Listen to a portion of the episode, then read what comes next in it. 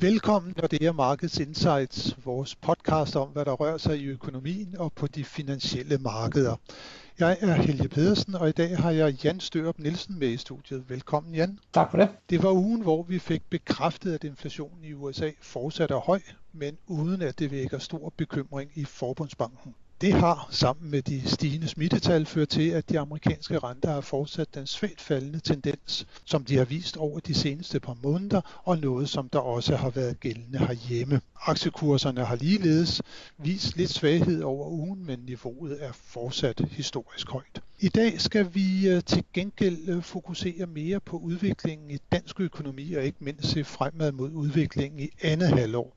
Og som udgangspunkt, Jan, så går det jo egentlig ret godt herhjemme. Ja, det må man sige. Øh, vi, vi havde jo en svær start på året, øh, der hvor vi var lukket ned øh, i de første par måneder. Men siden da er dansk økonomi kommet rigtig, rigtig hurtigt tilbage, og faktisk også hurtigere end det, som, som vi blandt andet har regnet med. Så altså status her efter første halvår, det er, at dansk økonomi er i fuld gang med opsvinget, og et eller andet sted synes jeg næsten, at, og det tror jeg også, vi kommer til at snakke om, at, at risikoen for overophedning er næsten større, end at, at dansk økonomi ligesom skuffer på nedsiden. Så jo, det går bestemt godt i dansk økonomi. Ja, for nu nævner du jo, at første kvartal var svagt, men det viser sig jo også, at det var mindre svagt, end som man egentlig havde regnet med. Øh, faldet i den økonomiske aktivitet i første kvartal var jo sådan set kun på beskedende 1%, og det er jo ikke fordi, at det er voldsomt meget, når man ser det hen over kvartalet, og slet ikke noget i forhold til sidste år, hvor vi jo havde nedlukning også øh, i, i andet kvartal, som jo var, var ganske hård ved, ved økonomien. Nej, og det bekræfter jo det her billede med, at vi efterhånden har lært at, at leve med corona og de coronarestriktioner, som, øh, som der blev indført specielt i starten af året, og det er jo rigtigt, som du siger, et fald i BNP på 1% hen over kvartalet er jo er bestemt ikke nogen katastrofe.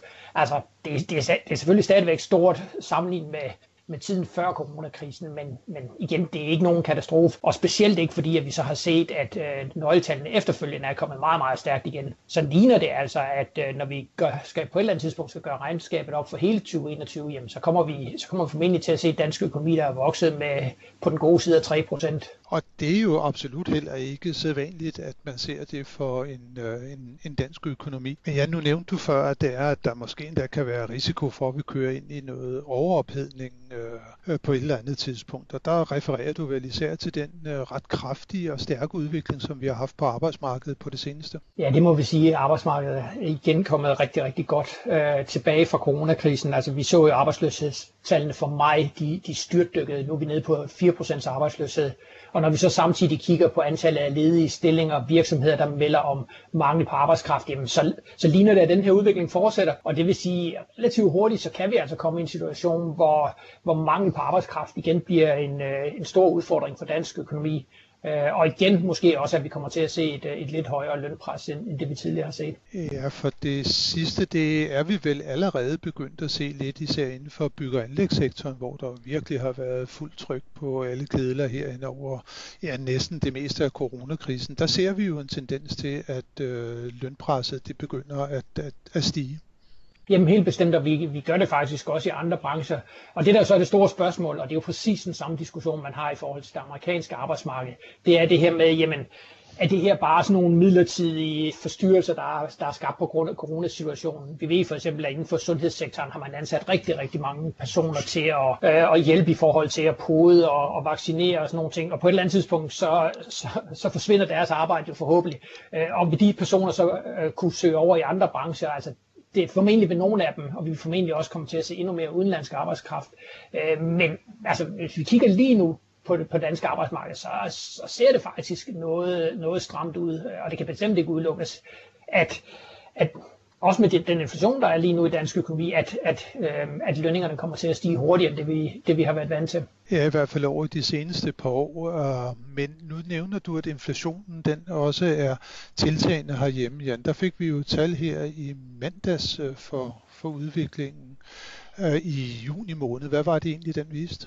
Jamen, den viste, at, øh, at de danske forbrugerpriser over det seneste år er vokset med 1,7 procent, øh, og det, det var det samme, som de, som de voksede i maj. Øh, og for dem, der, der er lidt ældre, der er en inflation på 1,7 procent, lyder måske ikke af, ikke så meget, men det er faktisk den højeste inflation, vi har set siden 2012 i dansk økonomi. Vi har været inde i sådan en, en lang periode over de sidste otte år, hvor dansk inflation har udviklet sig meget, meget øh, svagt sammenlignet med, med tidligere. Øh, og det mønster, det ser altså ud til at brudt lige nu. Øh, og noget af det kan godt være midlertidigt. Der er for eksempel den her øh, afgiftsstigning på cigaretter, der lige nu trækker inflationstallene op. Men det virker altså også som om, at der er, øh, der er også andre kræfter, der ligesom er med til at, at få forbrugerpriserne til at vokse hurtigere, end, end det vi tidligere har set. En af dem, det er jo blandt andet de højere energipriser, altså benzinpriser blandt andet, som følger af olieprisen, den er steget. Det er jo noget, som man diskuterer mange steder. Det er mere sådan et udtryk for, at vi kom fra et usædvanligt lavt niveau for et år siden, og nu er olieprisen og benzinpriserne bare ved at normalisere sig, eller kommer det måske til at fortsætte? Hvad er din holdning til det? Jamen altså, hvis, vi kan sige, hvis olieprisen bare bliver liggende cirka omkring det her niveau, vi har lige nu på, på godt 70 dollar, jamen så kommer vi til at se, at, øh, at benzinpriserne, når vi måler dem i forhold til samme periode sidste år, så vil de komme til at bidrage positivt til dansk inflation ind gennem efteråret. Men noget af det, som jeg også holder rigtig meget øje med lige nu, det, det er fødevarepriserne.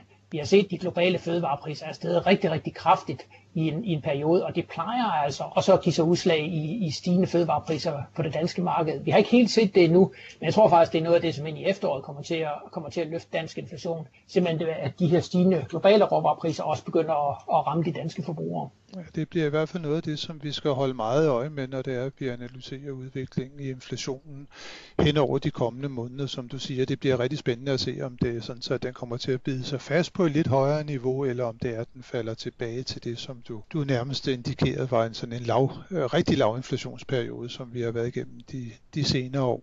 Ja, også fordi man kan sige, altså hvis nu at det begynder at bide sig fast, jamen, så er det klart, så vil det også have en eller anden effekt på løndannelsen. Øh, for det er klart, når, når man skal sidde og aftale nominelle lønstigning, jamen, så betyder det noget, om man tror, at inflationen kommer til at ligge på 2%, eller man tror, at den falder tilbage og ligger på en, på en halv procent for eksempel. Altså, det betyder jo meget for den nominelle løn, øh, man ligesom vil forlange ved, ved lønforhandlingerne. Så, så det bliver meget, meget afgørende det her med, hvordan, hvordan kommer inflationen til at udvikle sig, og ikke mindst, hvordan, hvordan man opfatter inflationen fremover. Mm, men der bliver det jo også så igen spændende at se, om det i givet fald vil kunne påvirke vores konkurrenceevne, for vi har vel sådan en lidt tvidelt øh, situation på, på, inden for vores eksportsektor for tiden. Øh, vareeksporten har det egentlig meget godt og kan godt følge med øh, opgangen, som der er i den internationale efterspørgsel. Men så har vi altså også en øh, eksport af tjenesteydelser, ikke mindst inden for alt det, der er relateret til turisme, hvor at man jo fortsat har kæmpe store problemer. Ja, og det er det her, altså den her meget opdelte økonomi, som vi stadigvæk øh, ligesom skal prøve at gøre status på. Og, og det er jo også det samme, altså når vi siger, at der er rigtig god øh, gang i dansk økonomi, jamen så er det jo så er det jo rigtigt nok inden for nogle brancher, når, når vi lægger alle brancher sammen, men der er jo, som du siger, der er jo også nogle brancher, der stadigvæk øh, har det rigtig, rigtig svært. Hele nattelivet har for eksempel jo ikke, er jo ikke blevet genåbnet, der har, er slet ikke kommet tilbage på samme niveau. Så der er meget stor forskel stadigvæk mellem de enkelte brancher. Mm. Men hvis du kigger fremad på øh, sådan eksportudvikling, hvad skal vi så forvente der? Jamen, jeg, jeg synes, det ser rigtig godt ud for dansk, øh, dansk eksport. Altså øh, vores forventninger til, til global vækst, øh, vores forventninger til, til væksten i øvreområdet øh, er, jo, er jo meget lyse over de, over de kommende par år, øh, og det vil næsten uundgåeligt øh, også give et boost til, til, til dansk eksport.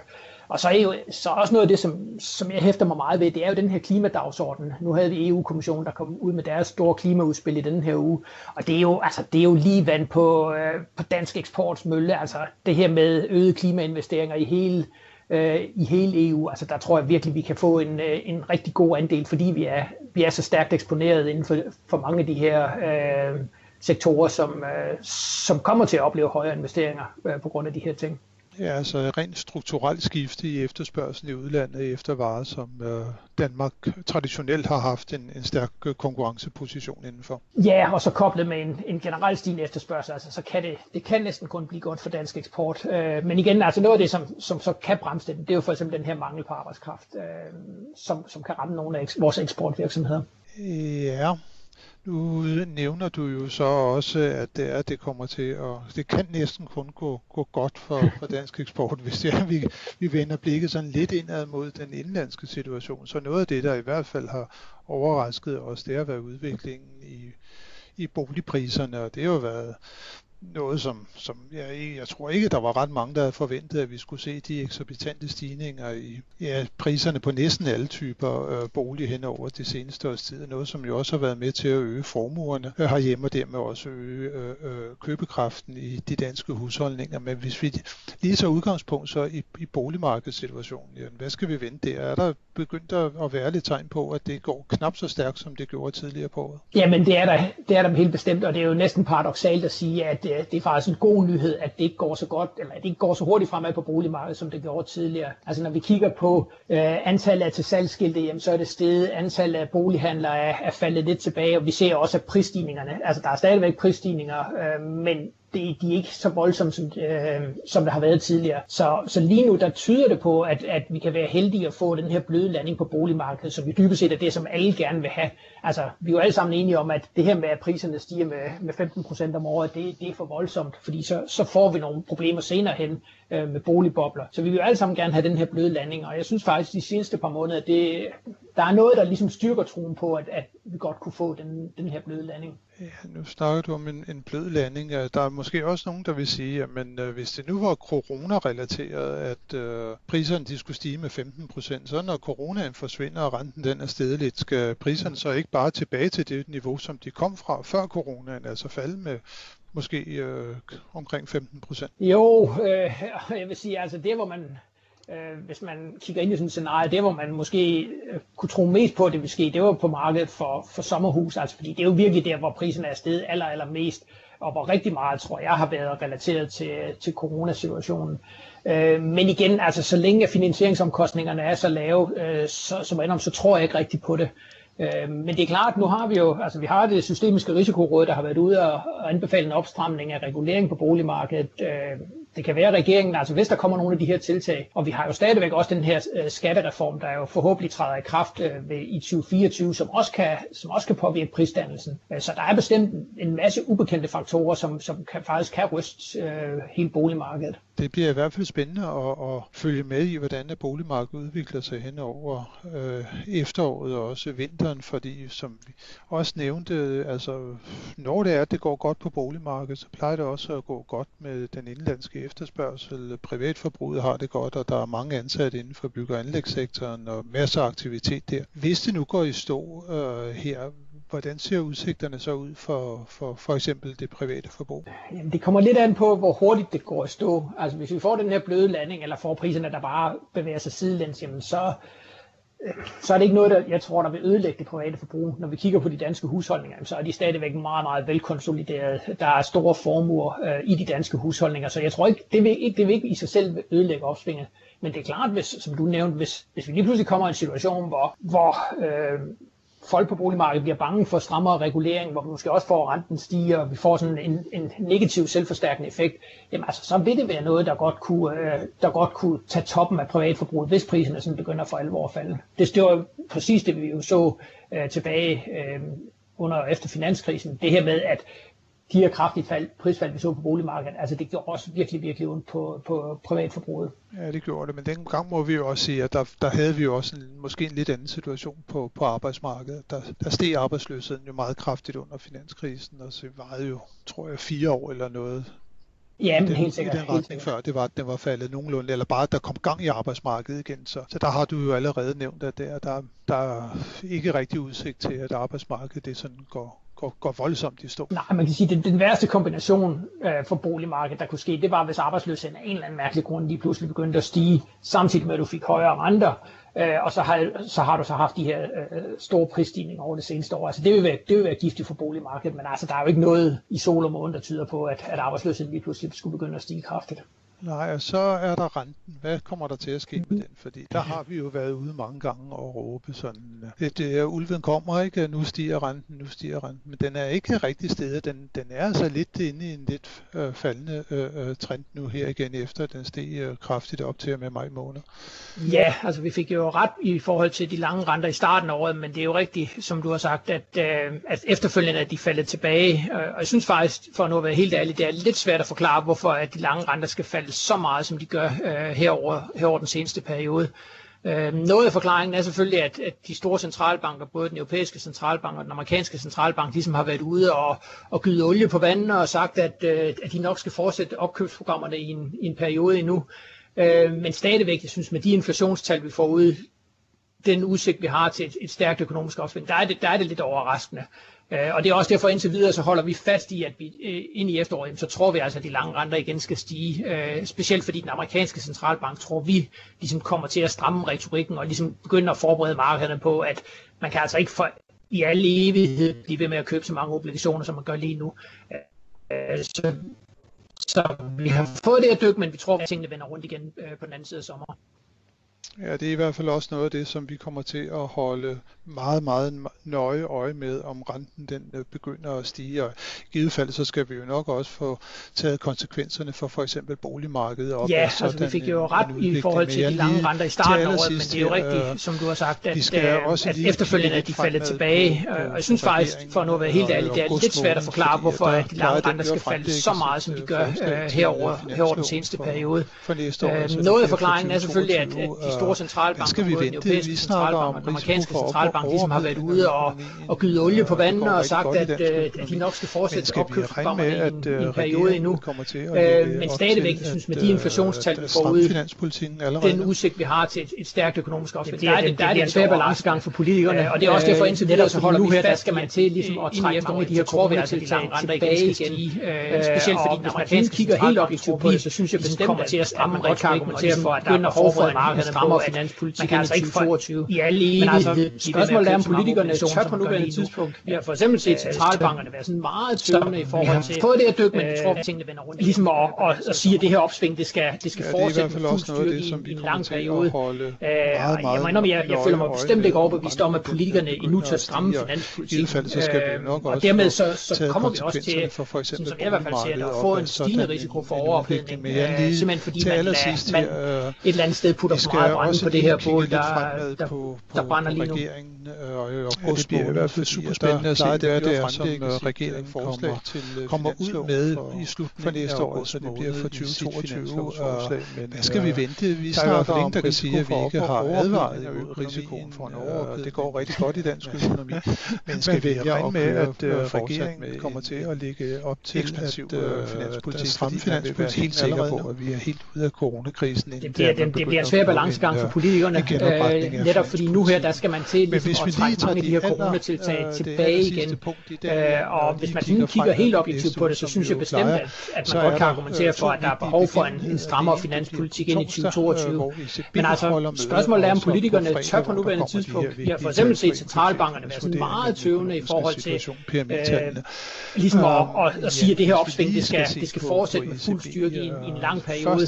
Øh, jeg mener, jeg, jeg føler mig bestemt ikke overbevist om, at politikerne nu tør stramme finanspolitikken. Øh, kommer det til og dermed så, så kommer vi også til, sådan som jeg i hvert fald ser det, at få en stigende risiko for det ikke. Øh, altså, simpelthen fordi man, gøre, man gør det mere folk et eller andet sted putter for meget brænde på det her bål, der, for forstå for, der brænder lige nu. Øhm, ja, det bliver i hvert fald super spændende at se, hvad det er, hvad det er, de ligesom mener, og hvordan de vil kommunikere.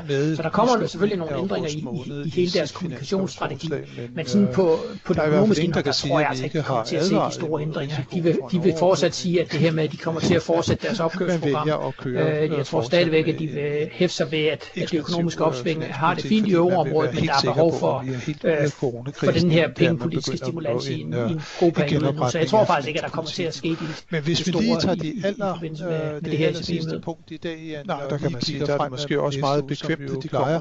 Så er der to vigtige begivenheder, der ikke også skal fremlægges, hvor ECB holder møde, og så det er jo som regel i forbindelse med det, og tal finder sted i prognoseændringerne altid i, i september måned og december. Og, ja, hvis vi lige skal og, se på marts og juni måned, at det er første gang, at de kommer første gang efter en strategiændring, hvor man ikke skal tage stilling til sådan politisk den økonomiske situation, kommer det til at, Ja, det tror jeg også. Jeg tror, de vil bruge det her møde på ligesom at fortælle markederne, hvordan det ikke øh, fremover. De vil jo prøve at gøre, gøre det mere folkeligt ind i efteråret, fordi vi har jo set nogle ECB-medlemmer ligesom være ude og sige, at de synes faktisk, at opkøbsprogrammet skal, skal reduceres i øvrigt, hvad det er, de ligesom mener, og hvordan de for det her møde det, vi har i juli, der, der kommer selvfølgelig nogle ændringer i, i hele deres kommunikationsstrategi, men sådan på, for, på det økonomiske indhold, der tror jeg, at det kan vi jo så glæde os til.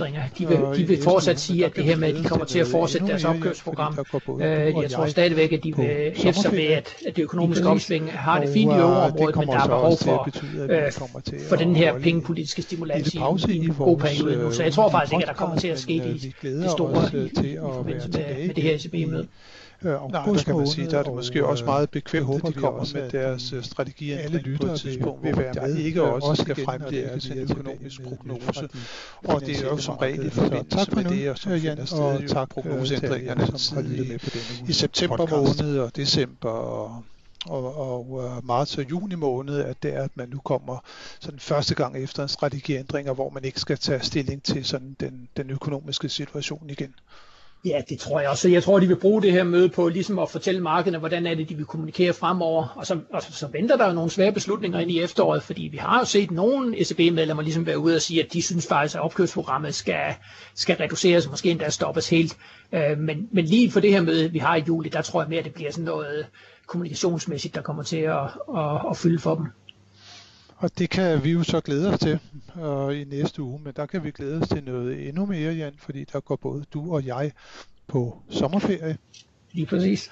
Og øh, det kommer så også til at betyde, at vi kommer til at holde en lille pause i vores øh, ugenlige podcast, men øh, vi glæder os øh, til at være tilbage igen i øh, august måned, og øh, det håber vi også, at de alle lyttere vil, vil være med, øh, også igen, når det er, at vi er tilbage med nyt fra de finansielle markeder. Så tak for nu, øh, Jan, og tak øh, til alle jer, som har lyttet med på denne uges podcast.